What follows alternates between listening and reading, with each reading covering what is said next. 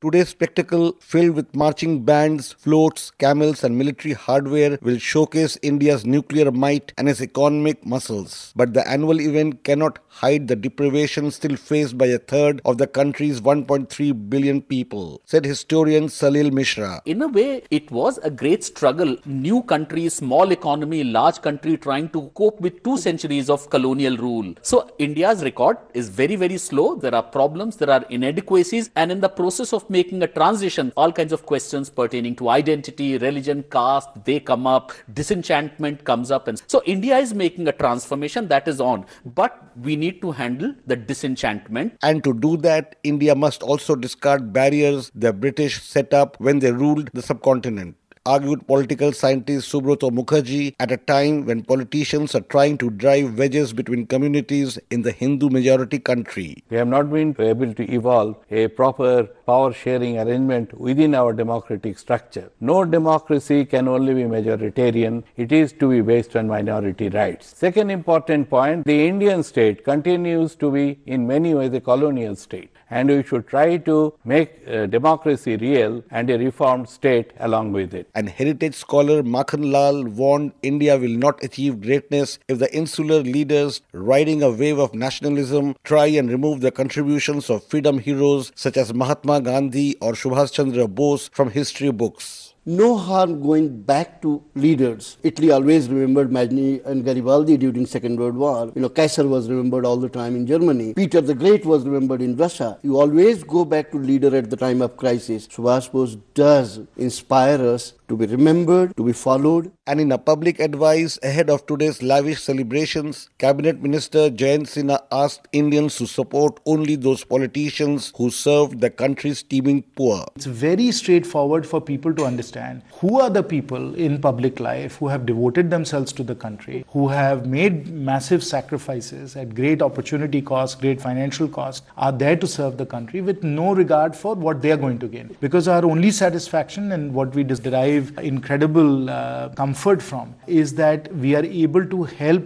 particularly, in fact, most importantly, the poor people of this country.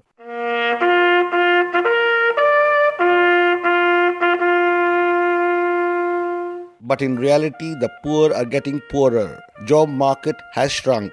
Crime has peaked. Farmers committing suicides. Cities are an urban mess and crony capitalism has made a comeback. The Republic is clearly under stress.